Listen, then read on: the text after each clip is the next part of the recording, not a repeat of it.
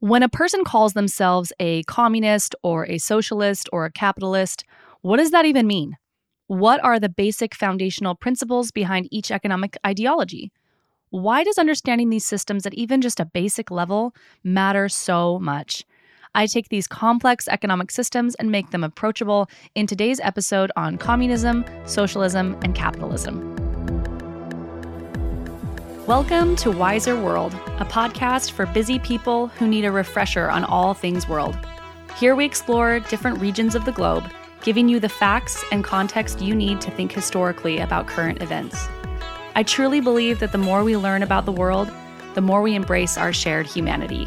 I'm your host, Ali Roper. Thanks for being here.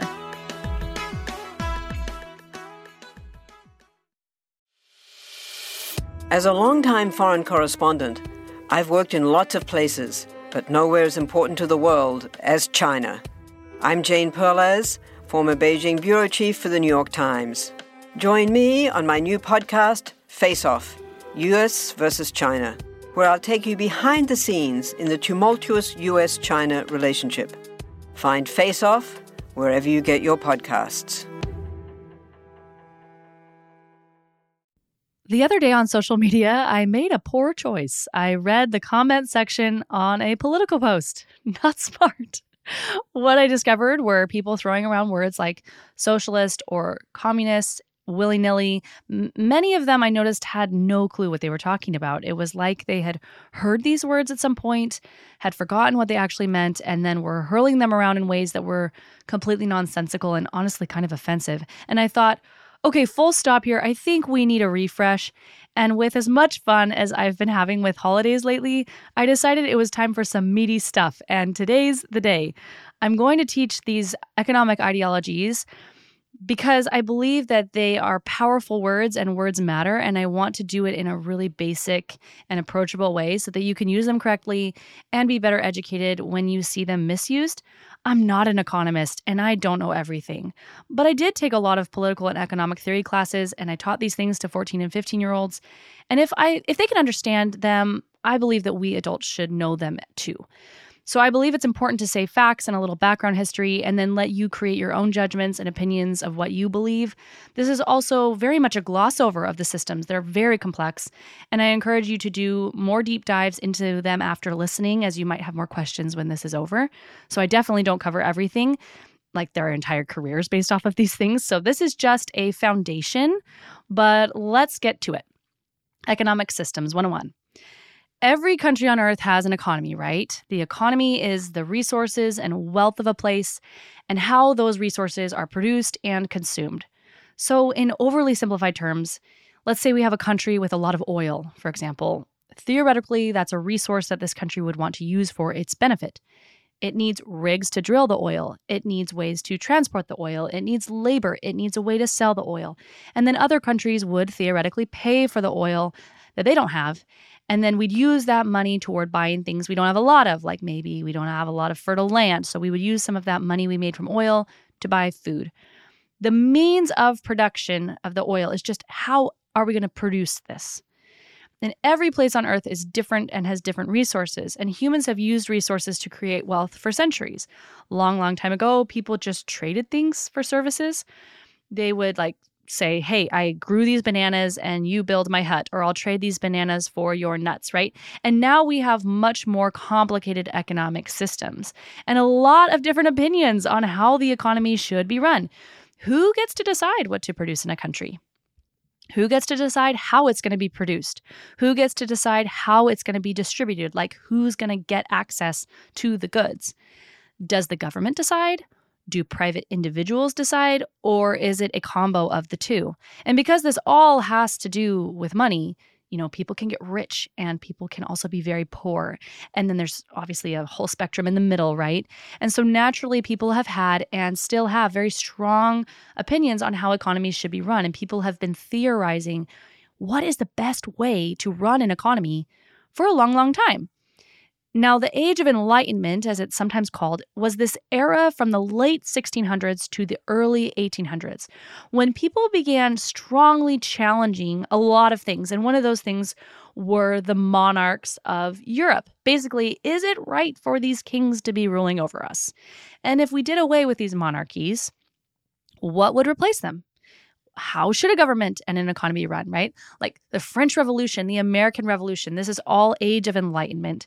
And one of the Enlightenment era ideas was individualism, which focuses on the individual, on self reliance, on independence, and the rights and needs of the individual trump the rights and needs of the society. During this time, there was a Scottish economist and philosopher named Adam Smith, and he wrote a book that was published in 1776 called An Inquiry into the Nature and Causes of the Wealth of Nations, or The Wealth of Nations for short.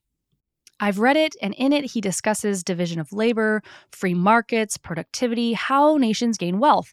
And he also talks about something called the invisible hand. This invisible hand is the idea that if people are allowed to use their individual self interest and freedoms to decide what to buy for themselves or what to make to sell at the market, then the best interests of the society at large just kind of naturally happen. It doesn't need to be controlled by the government. There is a natural movement of prices and flow of trade if people are allowed to freely choose what to produce and consume, and then people are incentivized by their own self interest to produce what the society needs. That's the basic theory.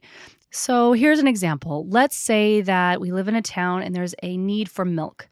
People are going to notice this, so a few people will find a way to get cows to produce milk, and then they'll sell that milk. Now, if there are too many people selling milk, the supply will be too high, so the price will go down, and some of them might go out of business, right? Now, if there are too few people selling milk, demand goes up, the price will go up, and more people will want to make money, so they'll buy cows to sell milk and eventually the market will naturally reach an equilibrium. This is the basic idea of capitalism the system that individualized citizens run the economy and the government doesn't interfere with pricing or production. Pricing is set by this invisible hand of the free market. There's a flow to it. How much value a product has is based off of supply and demand and the relationship between producers and consumers. To say it again in different words, private individuals and businesses decide what is made in an economy, how it's distributed, and who gets to have what. A completely free market means no government intervention at all in the market. Another word for pure capitalism is a market economy. There aren't really any pure capitalist economies in the world right now, and I'll talk about that a little bit later. Now, immediately when the ideas of capitalism became more widespread, obviously Adam Smith's book was read widely, there were critics, and many felt that this kind of system doesn't always produce outcomes that benefit society at large. Like, for example, the market is not benevolent. It doesn't care if you're in a wheelchair or you can't work or you broke your wrist, right? The critics would say that this system also encourages greed and inequality. It creates a hierarchy of haves and have nots. This leads us to socialism. Socialism, put simply, is a theory that advocates for more collectivism, right? Less individualism, more collectivism, or governmental ownership of certain industries in an economy. It's the idea that the government or a centralized group should, in some degree or other, decide how things are produced in a country and also decide the distribution of those goods. The ideas of socialism are centuries old. There are mentions of it in Greek philosophy, in Islam, in Christianity. It's talked about in the New Testament of the Bible, this idea of a collective whole, everyone sharing things.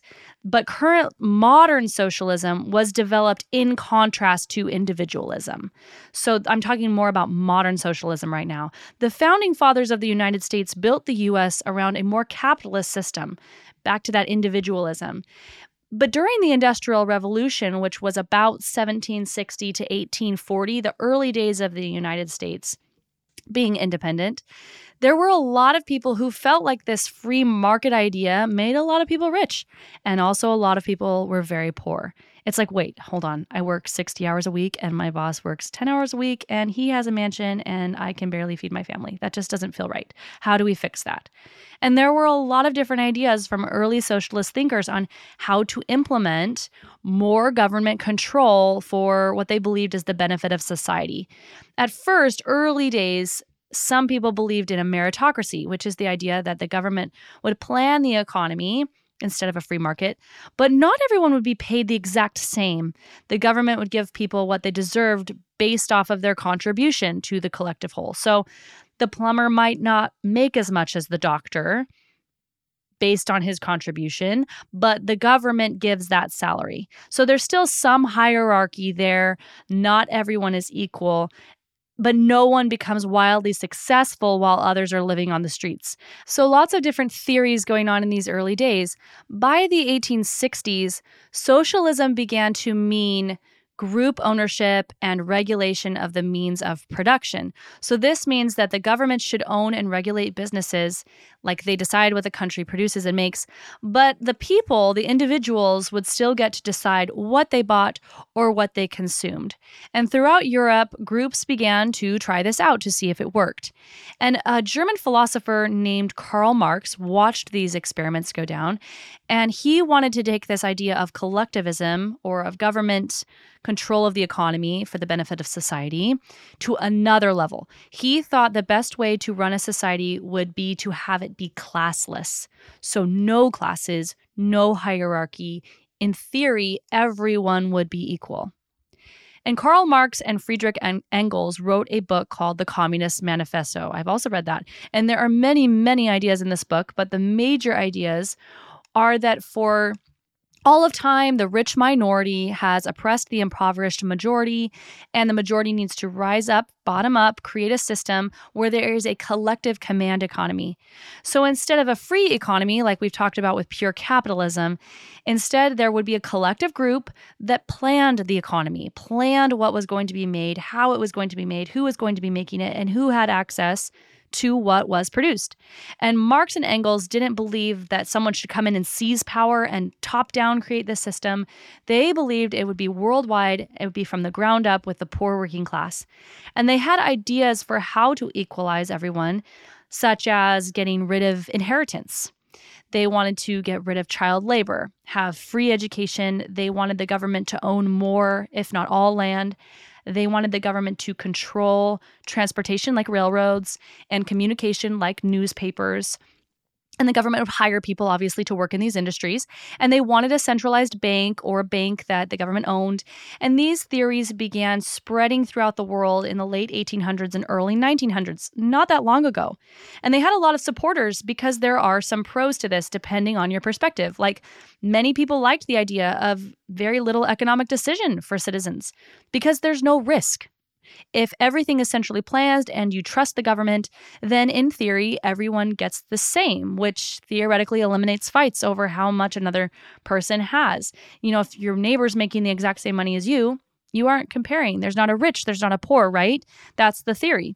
And communism, just like all other systems, had a lot of critics as well, because if theoretically everyone's equal, that means that if the economy is run poorly by this centralized government, then everyone's just poor together. And that's not fun. And additionally, if we're all the same, then there are no incentives to rise above your current state or choose a new job because that job has been chosen for you, and that's that. So the government also gets to decide how much you're entitled to. So you don't have you know the freedom to buy what you want to buy when you want to buy it if the government only offers one style of jeans because they're in charge of the jean factory right then you got to wear that one style of jeans if the government owns all property, you don't own your own home, that kind of stuff. So for some people, that sounded really relieving, less risk right? Others were like, no, absolutely not. This is dangerous ideas. In 1917, Russia went through something called the Bolshevik Revolution and later became the first communist country or economy called the USSR. And if you want to learn more about this, I have episodes on it, episodes three and four. They're called The Last 100 Years in Russia, parts one and two.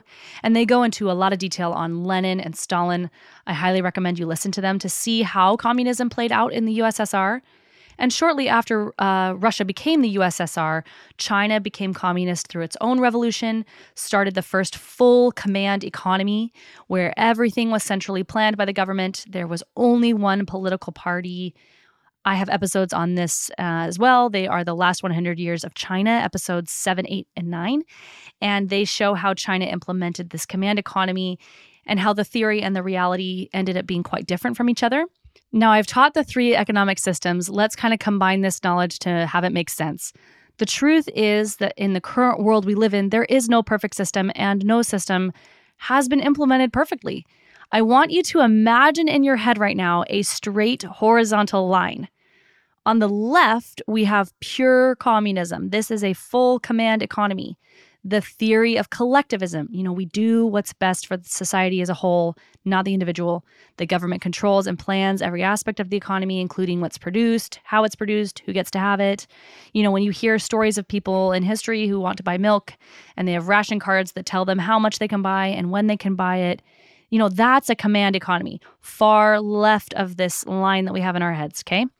On the far right, let's go all the way over. We have pure capitalism, individualism. This is where there is no government control at all. The markets move by supply and demand that individually owned businesses and individuals control just based off of what they choose to make and buy.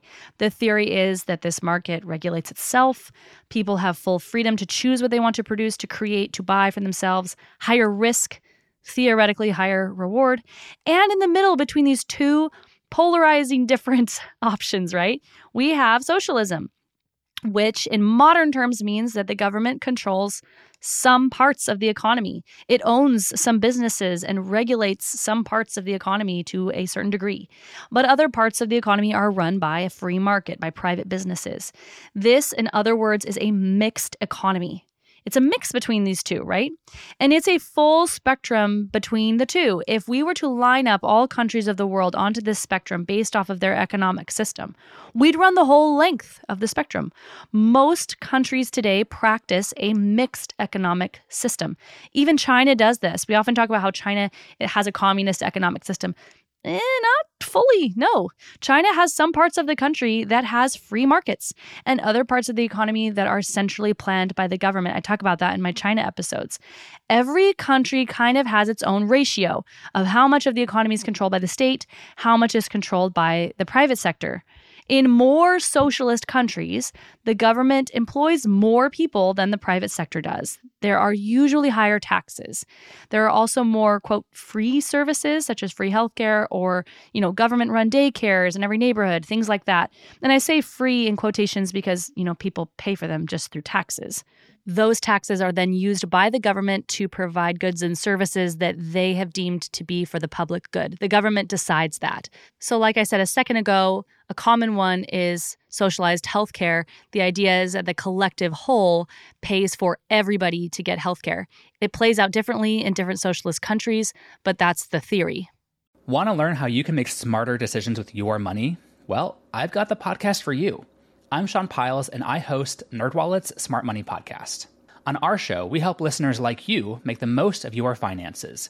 I sit down with NerdWallet's team of nerds, personal finance experts in credit cards, banking, investing, and more. We answer your real-world money questions and break down the latest personal finance news. The nerds will give you the clarity you need by cutting through the clutter and misinformation in today's world of personal finance. We don't promote get rich quick schemes or hype unrealistic side hustles. Instead, we offer practical knowledge that you can apply in your everyday life. You'll learn about strategies to help you build your wealth, invest wisely, shop for financial products, and plan for major life events. And you'll walk away with the confidence you need to ensure that your money is always working as hard as you are. So turn to the nerds to answer your real world money questions and get insights that can help you make the smartest financial decisions for your life. Listen to NerdWallet's Smart Money Podcast wherever you get your podcasts.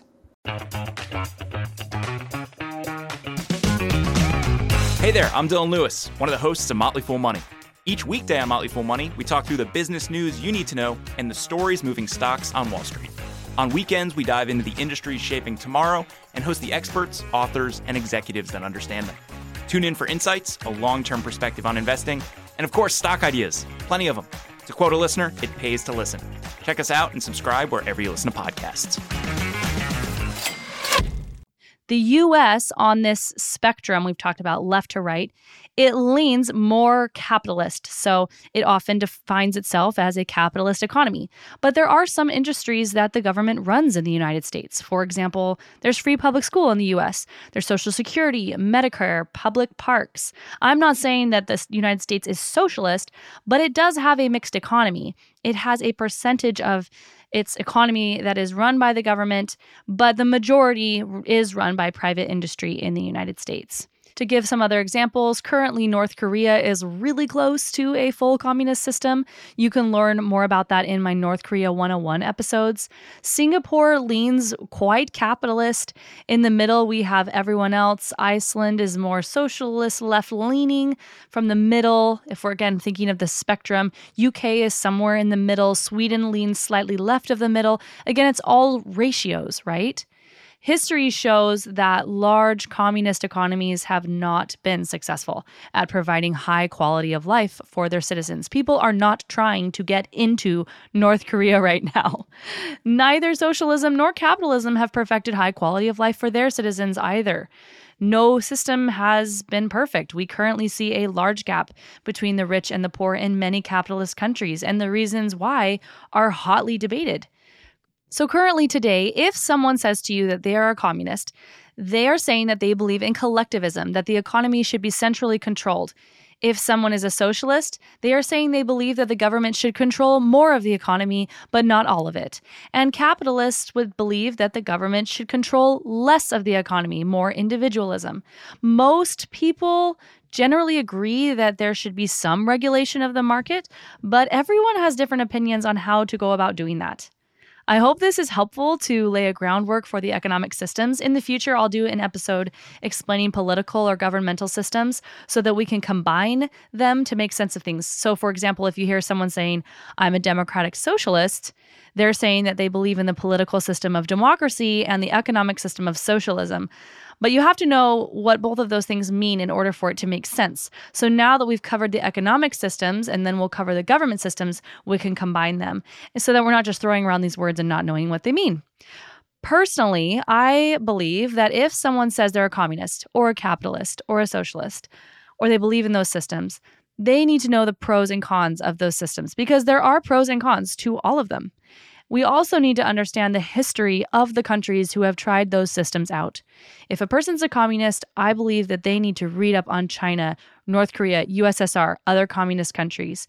You just do. Same with capitalism, same with socialism. We need to know more of the history before we're using these words willy nilly. I also want to say that theories, like we've talked a lot about theories today, they do not always match reality. In my political science courses, you know, I read Karl Marx, Adam Smith, other philosophers on these topics, and all of them have different ideas that I found beautiful in their own ways. But theories don't always match reality. And I think that is where the power of history comes in, why I do this podcast why I believe in history. Idealism or theories, they can't stand alone. They need history to educate them because if we don't have history to understand what's been done in the past, we just end up repeating the same mistakes. So that's just my my opinion, but that's what I believe. Well, there you have it. As always, I've barely scratched the surface, but I hope that you will continue researching a wide variety of sources to continue learning about these ideologies and forming your own opinions. And until next time, let's go make the world a little wiser.